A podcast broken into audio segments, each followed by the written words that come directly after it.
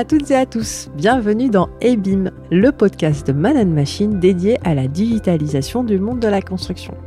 Je m'appelle Siham Amokrane et pour cette deuxième saison, je vous propose de repartir à la découverte d'initiatives inspirantes autour du BIM et du digital. Je vous partagerai des récits de projets, des retours d'expérience, des conseils avisés sur une thématique d'actualité. Une chose est sûre, tous mes invités sont animés d'une conviction, le BIM est une excellente opportunité de réinventer les métiers de la construction pour y introduire tous les bénéfices du digital. Alors que l'annonce récente d'Autodesk sur sa technologie d'intelligence artificielle résonne encore dans les couloirs d'Autodesk University, le thème de l'IA est sur toutes les lèvres. Aujourd'hui, nous avons la chance d'en explorer des usages concrets dans le secteur de la construction et plus précisément dans l'infrastructure. Colas, en avant-garde, est déjà sur les rails, mettant à l'épreuve des applications tangibles sur le terrain. Pour nous guider à travers ces avancées, j'ai le plaisir d'accueillir Soumeya Oueld Timijja, BIM Manager chez Colas et chargée des sujets de Generative Design et d'IA dans la direction BIM du groupe. Et BIM, Soumeya, c'est à toi.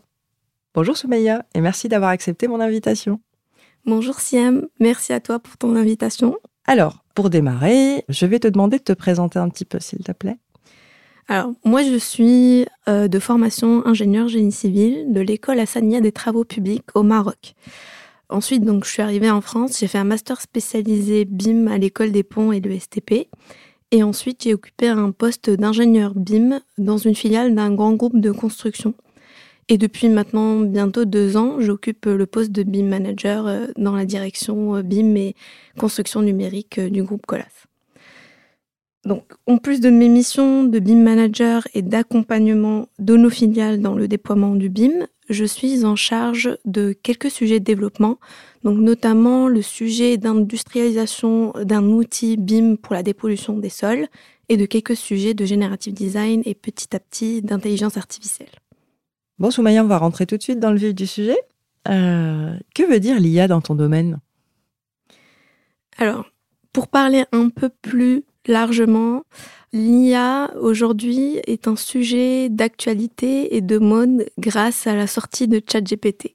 Aujourd'hui, il y a des gens qui peuvent plus s'en passer dans leur quotidien.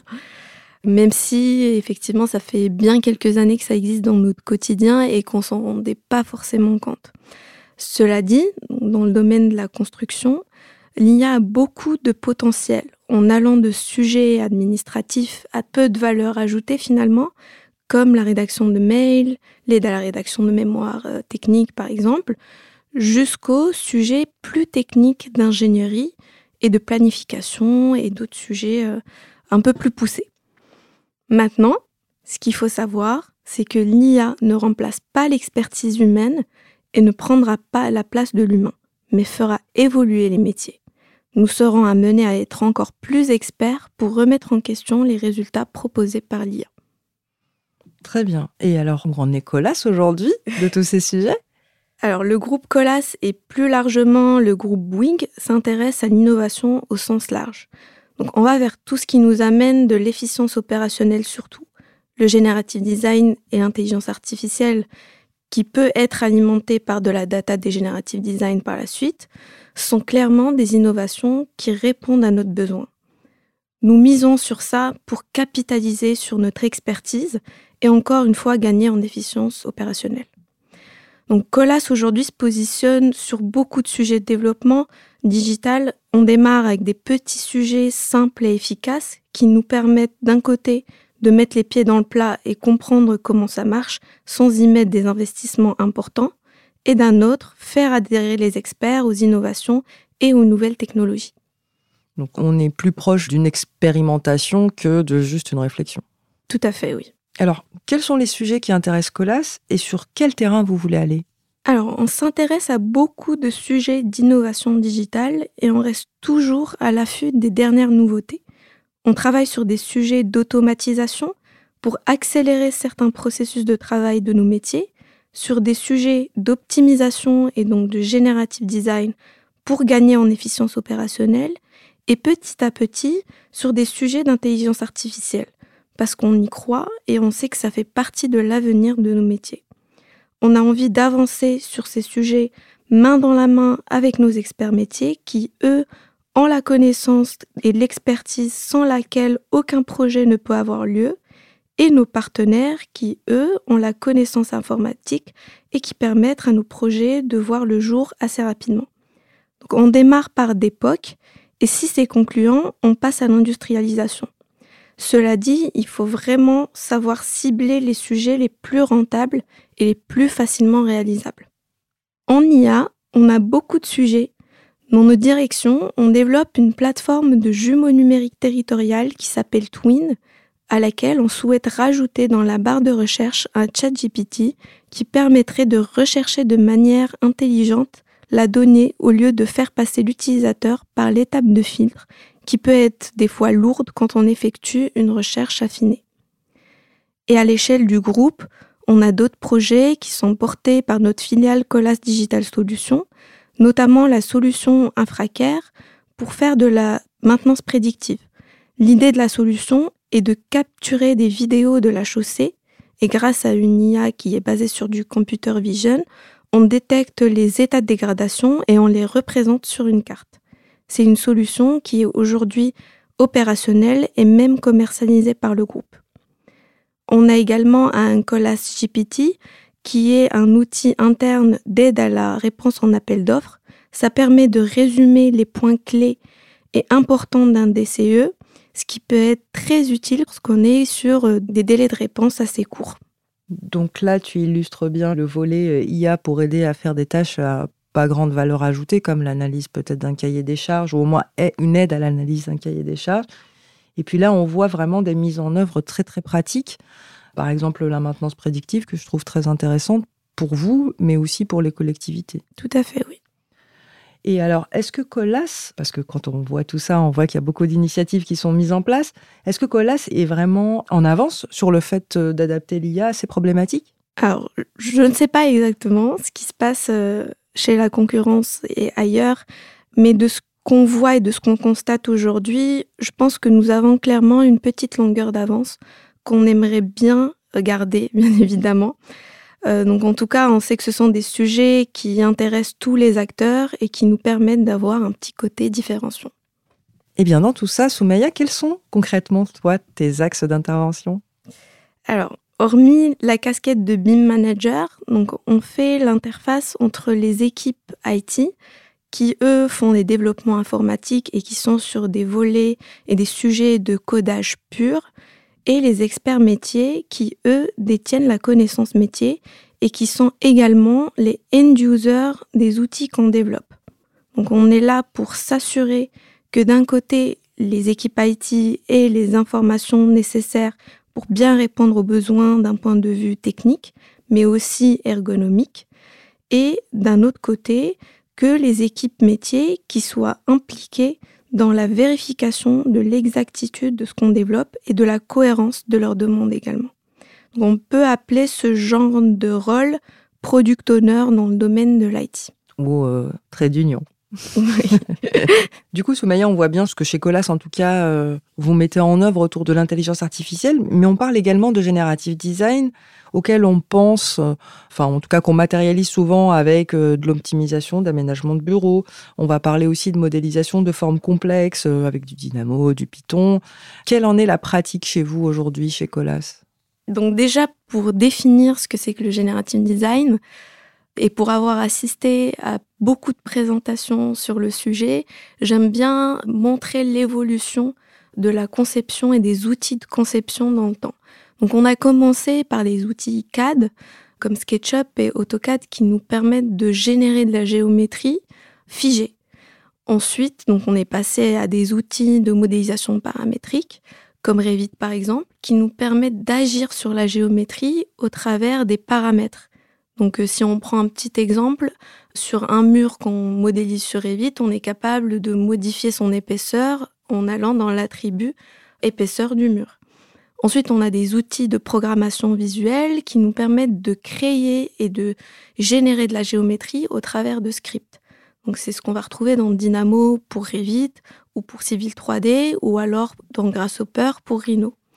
Et après, donc on a les outils de Generative Design qui, eux, vont prendre ces scripts-là et vont les exécuter de manière itérative pour nous permettre d'explorer un grand nombre de variantes pour optimiser notre choix. Donc, quand on dit optimiser, ça peut être optimisation de coûts, optimisation d'empreinte carbone, un mix entre les deux, optimisation de planning, de méthodes constructives. Ça peut vraiment être tout type de contraintes qu'on pourrait mettre sur le Generative Design. Et donc, chez Colas, nous avons divers sujets de Generative Design, notamment un outil qu'on a développé pour l'optimisation des bassins d'infiltration qu'on a appelé Oya, et qui nous permet de sortir les variantes optimales, donc les moins chères, par type de bassin pour un projet donné. Donc on se base sur une base de données de prix, sur des données géométriques et des données d'environnement, etc. Et en l'espace de quelques temps, on a nos résultats optimaux. Il s'agit de résultats qu'on n'aurait probablement jamais atteints durant le Generative Design, car en très peu de temps et contrairement à ce qu'on avait avant, on arrive à explorer un grand nombre de combinaisons que l'humain ne pourrait pas réaliser en si peu de temps. Et avant le GD, on avait une feuille Excel qui permet de vérifier la stabilité du bassin et calculer le prix, mais c'est à l'utilisateur de deviner les dimensions qui se rapprochent de l'optimal. Donc l'utilisateur va se baser soit sur son expérience, sur son intuition, et va tâtonner sur les dimensions pour essayer de se rapprocher de l'optimal. Donc aujourd'hui, sans compter le gain de temps d'étude, on arrive à gagner de 10 à 30% sur le prix des bassins, ce qui n'est clairement pas négligeable. Et en termes de ROI sur la solution, au bout de 2 ans, on arrive à rentabiliser de manière complète la solution. Très intéressant. Très intéressant, je pense que ça va donner des idées à pas mal de monde. Et alors, j'imagine que tu as d'autres exemples aussi à nous donner ? Oui, bien sûr. Donc, on a travaillé sur du Generative Design pour Flowel. Donc, Flowel, c'est une solution que Colas commercialise qui fait de la signalétique dynamique lumineuse. Donc, c'est des panneaux LED qui font des passages piétons. Donc, l'idée du Generative Design ici était d'optimiser les chemins de câblage qui alimentent ces LED-là. Donc, en fonction de différentes contraintes, les longueurs de câbles, les boîtes de jonction. Et une fois la variante choisie, l'outil dessine automatiquement les câbles et les boîtes de jonction sur l'outil qu'on a choisi. Et donc, Revit en l'occurrence.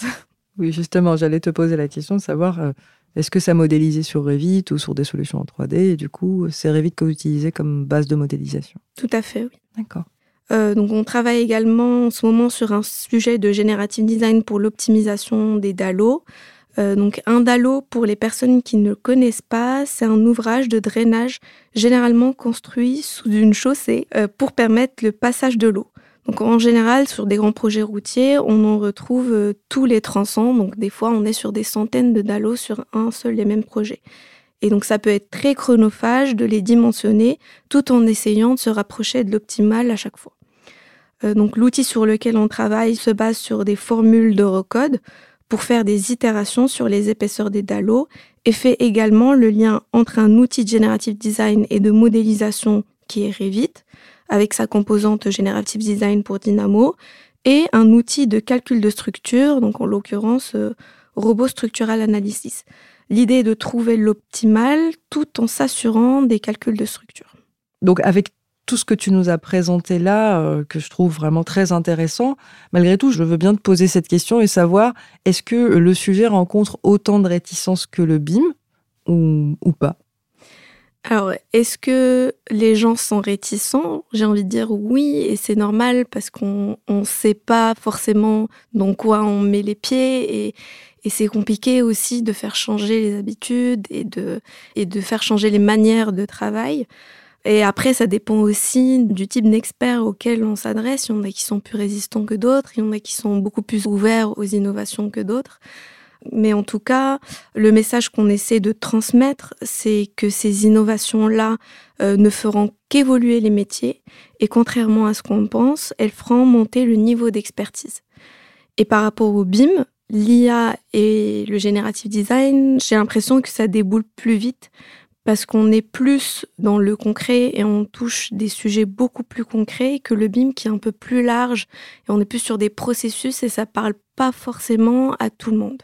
Donc oui, l'IA a de fortes chances d'être adoptée peut-être plus rapidement que le BIM, puisque par rapport à tout ce que tu nous as cité comme exemple, on voit que c'est extrêmement concret, extrêmement au service des collaborateurs qui travaillent sur des sujets divers. Tout à fait, oui. Et puis je pense que pour que les gens puissent adhérer, il faut leur prouver que ça marche. Et pour prouver que ça marche, il faut d'abord commencer par cibler des petits sujets, des petits cas d'usage qui vont nous permettre donc de montrer que effectivement ça marche et qu'on peut aller encore plus dans les développements. Eh bien, merci beaucoup Soumeya d'être venue jusqu'à nous. Et je te souhaite plein de réussite dans ce domaine et ce vaste sujet. Merci à toi. Et bim, c'est fini pour aujourd'hui. Rendez-vous sur les pages LinkedIn, X et Facebook de Man and Machine pour continuer la discussion. Si ce podcast vous a plu, parlez-en autour de vous et donnez-lui 5 étoiles sur votre plateforme d'écoute préférée. À très vite pour un nouvel épisode.